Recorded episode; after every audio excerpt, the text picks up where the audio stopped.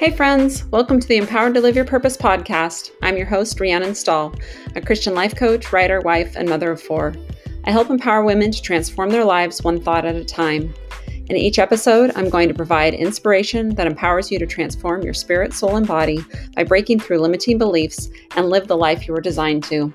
You definitely can do more than you know, but you will rarely do more than you think.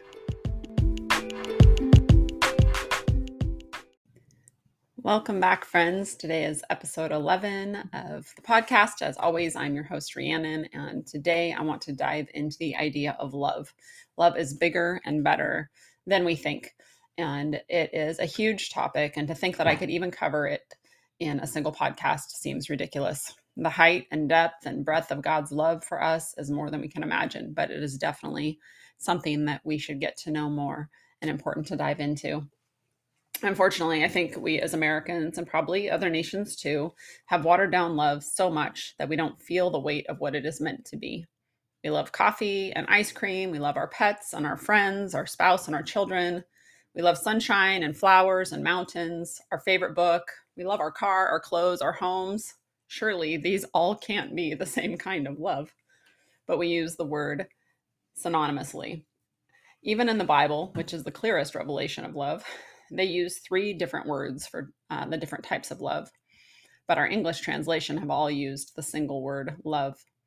Sometimes it's helpful to look at what something isn't in order to clear away the clutter and find a path to see what is.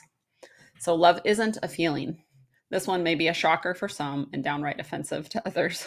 When we associate the way we feel with love, we're giving ourselves permission to quit we will quit doing the hard work of intimacy with our spouse when it's not meeting our expectations of feeling happy anymore. We will ditch the charitable deeds when it starts to feel like work, and we'll cave on the goals and growth when we don't love it anymore.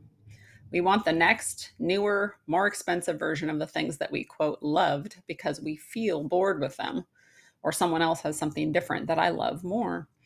It's okay to want something different in life except for your spouse. but to call that desire love might lead us off track. I am by no means saying that my exposition on love is the end all be all, but I am a verbal processor and you get to help me uncover the deeper meaning. Sadly, for many, including myself, I have believed I was loving someone well by giving in to them when they really needed me to stand up for the greater good in their lives. Many will call it tough love, but I believe the real definition is just love. When I buy my kids a treat, they will say things like, Thanks for loving me, mom. And I joke that maybe it means I don't really love them that well if I'm giving them junk. Of course, it's okay to have treats, but I'm not sure it's a great definition of love. Love is serving when no one sees, it is keeping quiet when you want to talk back, it's forgiving even when that person hasn't said they were sorry. It's showing up day after day and doing what is best for someone else whether that's your spouse, your children, or a commitment to your job or ministry. Love is large and never stingy like I want to be. I usually want to say to save myself for uh, being able to express it in a different way. I want to treasure those moments so that feel like I can stretch them out farther, but really I'm just being stingy and wanting to hold back, feeling like there's not enough if I give it away. And that's the opposite of the kingdom principles that God has given us. The more that we give, the more that we receive. When we withhold, we're not only not blessing somebody else, but we're withholding the blessing of it in our own lives as well. I am convinced that almost no one actually gets married for love, myself included, which is so hard to think. Most people get married because their significant other makes them feel a certain way. This is why that honeymoon phase only lasts about six months to two years. We're living on a feeling, and unless we allow the Holy Spirit to infuse us with true love, we will pout and be miserable until we do, or leave and chase after that feeling again. Does anybody know any serial daters out there? To say that what we feel is invalid isn't accurate either. God has emotions and we're created in his image, so we have feelings too, but it's only an indicator and not the foundation of what we are sensing. It is a great, excuse me, it is great to feel happy and enjoy our lives and be attracted to the characteristics and looks of somebody else. But to make that the goal is going to be a deep dive into lust, greed, and self absorption. Let's look at what the Bible has to say about love. First and foremost, God is love.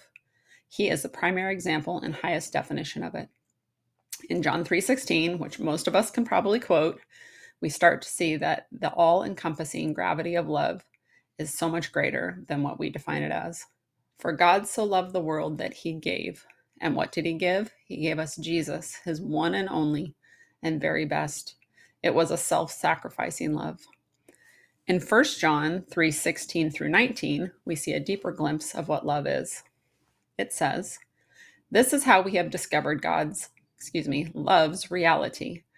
Jesus sacrificed his life for us. Because of this great love, we should be willing to lay down our lives for one another. If anyone sees a fellow believer in need and has the means to get him help, but doesn't show any pity and closes his heart against him, how is it even possible that God's love lives in him? That's a tall order. Beloved children, our love can't be an abstract theory that we only talk about, but it has to be a way of life demonstrated through our loving deeds. We know that the truth lives within us because we demonstrate love in action, which will reassure our hearts in His presence, in God's presence. So, love is sacrifice and giving. But before we get too overwhelmed and depressed with what giving love looks like, let's look at all that God has given us and the way that He demonstrates His love towards us. Romans chapter 8 is one of my favorite chapters in the Bible, and it's just rich. So many verses, so many verses are good. I highly recommend that you read through it, meditate on it, and let it sink into your soul.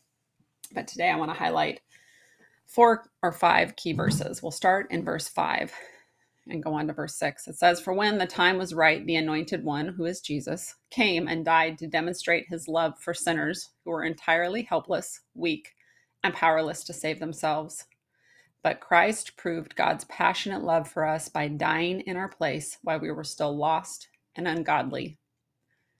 God's demonstration of love for us provided what we desperately needed and deeply wanted before we even were able to articulate it. And at the end of the same chapter of Romans, there is the most beautiful expression of God's powerful love for us. Let these verses sink into verse 35 and 38 and 39, excuse me. So 35 says, Who could ever divorce us from the endless love of God's anointed one? Absolutely no one. For nothing in the universe has the power to diminish his love toward us. Troubles, pressures, problems are all unable to come between us and heaven's love. What about persecutions or deprivations or danger and death threats? No, for they are all impotent to hinder omnipotent love. So now I live with this confidence there is nothing in the universe with the power to separate us from God's love. I'm convinced that his love will triumph over death, life's troubles, fallen angels, or dark rulers in the heavens. There is nothing in our present or future circumstances that can weaken his love. There is no power above us or beneath us no power that could ever be found in the universe that can distance us from God's passionate love, which is lavished upon us through our Lord Jesus, the Anointed One. Those are so powerful. If you don't feel filled up and empowered to live the best life because God loves you so desperately, then I don't know what to tell you. Reread them, meditate on them. God's love for you is unbound and unbroken. It's with you today, it's ahead of you tomorrow. He will never leave you or forsake you. It doesn't matter what you've done in your past, there is nothing too great that He can't cover it. And there is nothing that's too big that He can't provide the means for you to overcome it. So, what is man's highest need? It is love. Some would say it's hope or faith. And First Corinthians, the love chapter, says that these three remain faith, hope, and love. But the greatest of these is love. It was for love that God chose us and sent Jesus, not our goodness. We have nothing to offer God that He doesn't have, but yielding to His love and reciprocating it and emulating it glorifies Him and invites us to participate in it. Jesus told His disciples that the world would know that they are His by their love. This word for love is phileo, like the name Philadelphia, the city of brotherly love. It means brotherly love. So, by their love, by their phileo and unity and oneness, people would know that we are God's. Although unity is key, it would be impossible to be unified with someone or a group of people without choosing love first. That's why love is primary and most important. Human love will let us down because, as much as we say we love another deeply, we are selfish by nature and don't love sacrificially as God does. So, unless we are yielded to God's way of living and giving, we cannot love the way that God does. God's love cannot disappoint us because it is perfect.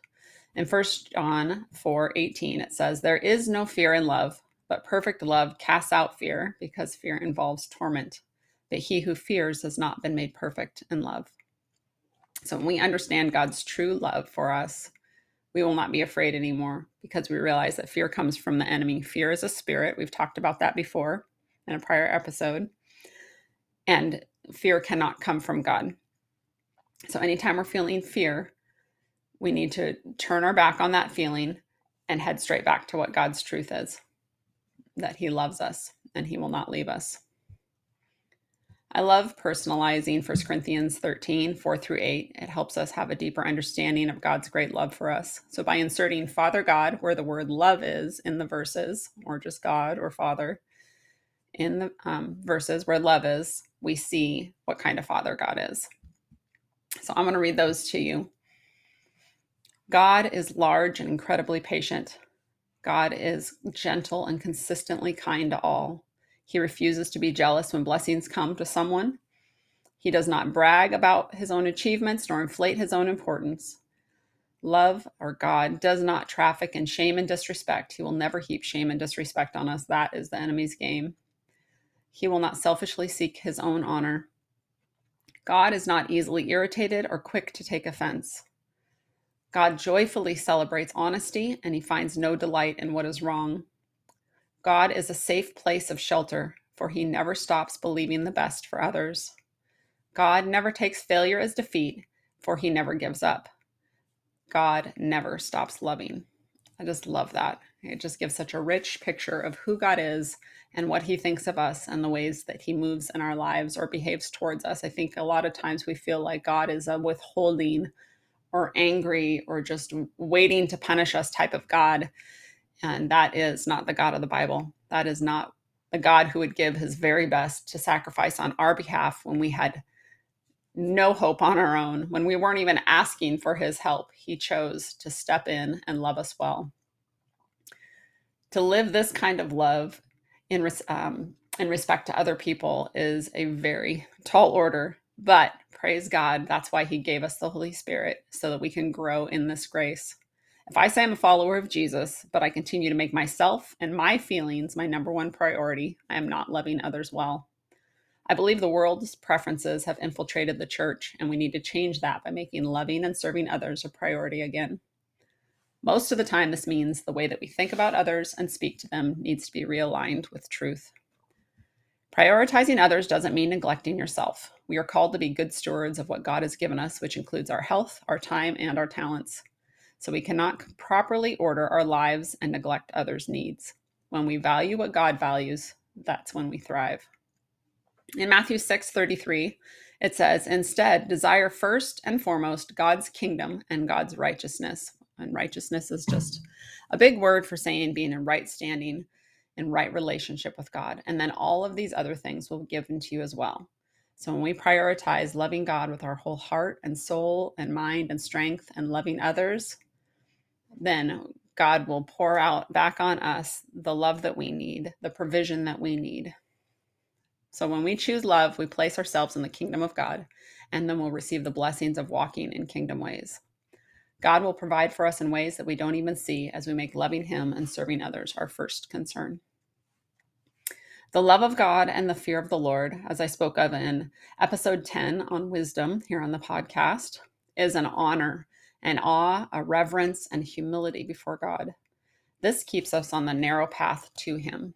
The fear of the Lord will keep us from lawlessness, which gives license to sin, and knowing the love of God, which will keep, will keep us from religious legalism, which prevents us from seeing and experiencing His ways. We need both. Otherwise, we'll end up in a ditch on one side or the other. We'll either have license to sin or we'll be living under the law. And the word says, the law kills, but the spirit gives life. So, as I endeavor to understand the love of God and then emulate it in this world, I know I have to wholeheartedly and daily rely on the Holy Spirit to grow this fruit in me. I have a challenge for myself, and maybe you can do it with me. I want to read over 1 Corinthians 13, 4 through 8, the verses I read earlier. Read them in whatever translation speaks to you. But let's take one characteristic of love each day and meditate on it and see how we can better implement it in our daily lives. There are 16 qualities of love mentioned in these four verses. So for the next 16 days, let's focus on loving well. Major change doesn't happen because we take these huge leaps and then gain momentum for there from there. It it happens, excuse me, I'm stumbling over my words, by taking small steps daily in the same direction. And so the small steps of reading four verses and trying to implement implement one character of God each day is going to make a huge lasting change in our lives. So for this challenge, I will be using the New Living Translation of the Bible because it clearly delineates the characteristics. And I'll read them in order for you now so they can stir up and give you the idea of what types of things we're thinking about, what love is. Love is patient. That's number one, which is waiting with a good attitude. Love is kind. Love is not jealous. Love is not boastful. Love is not proud. Love is not rude. Love does not demand its own way. Love is not irritable. And love keeps no record of being wronged, means it is not easily offended. Love does not rejoice about injustice but love rejoices when the truth wins out. Love never gives up. Love never loses faith. Love is always hopeful. Love endures all things, and love never fails. I encourage you to read these verses in different translations as you go through it because then it gives you a better understanding of all the qualities of love. There's just a rich variety of words and brings some deeper meaning to and will connect us to this chapter more easily. So each day, as you meditate on the qualities of God as expressed through His love, let's pray for these to be expressed through us as well. When we come to a day that feels particularly hard to swallow, let's be quick to repent. And repentance, again, just means to turn around and turn our thoughts back to the right way of being, the way that God thinks. Ask God to forgive us for not walking in love. If a particular person comes to mind when you're going through this exercise, then you can pray right there and forgive them. Ask God to bless them and if there is still a relationship and a safe place for you to talk with them, then share what God is showing you. Maybe you need to ask them for forgiveness for a past offense as well. Ask Holy Spirit to help you. That's why Jesus gave them to us to walk in love. Ask Holy Spirit to help us walk in love in the specific quality that day. I recommend doing this at the beginning of your day and watch as God shows up and displays his love for you and through you over the course of your mm-hmm. day. So let's not grow weary in doing the good, hard work of loving well. In the end, we will reap a harvest of blessing if we don't give up, it says in Galatians 6 9. So go out and live loved. You deserve it. And I'm rooting for you, friend. If any part of today's message encouraged you, I ask that you share it with a friend and remember to subscribe so that you don't miss any future episodes. I would love your comments and to hear what impacted you the most. You can connect with me through Instagram and Facebook at Whole Self Life Coach or on the web at rhiannonstahl.com or thewholeselflifecoach.com.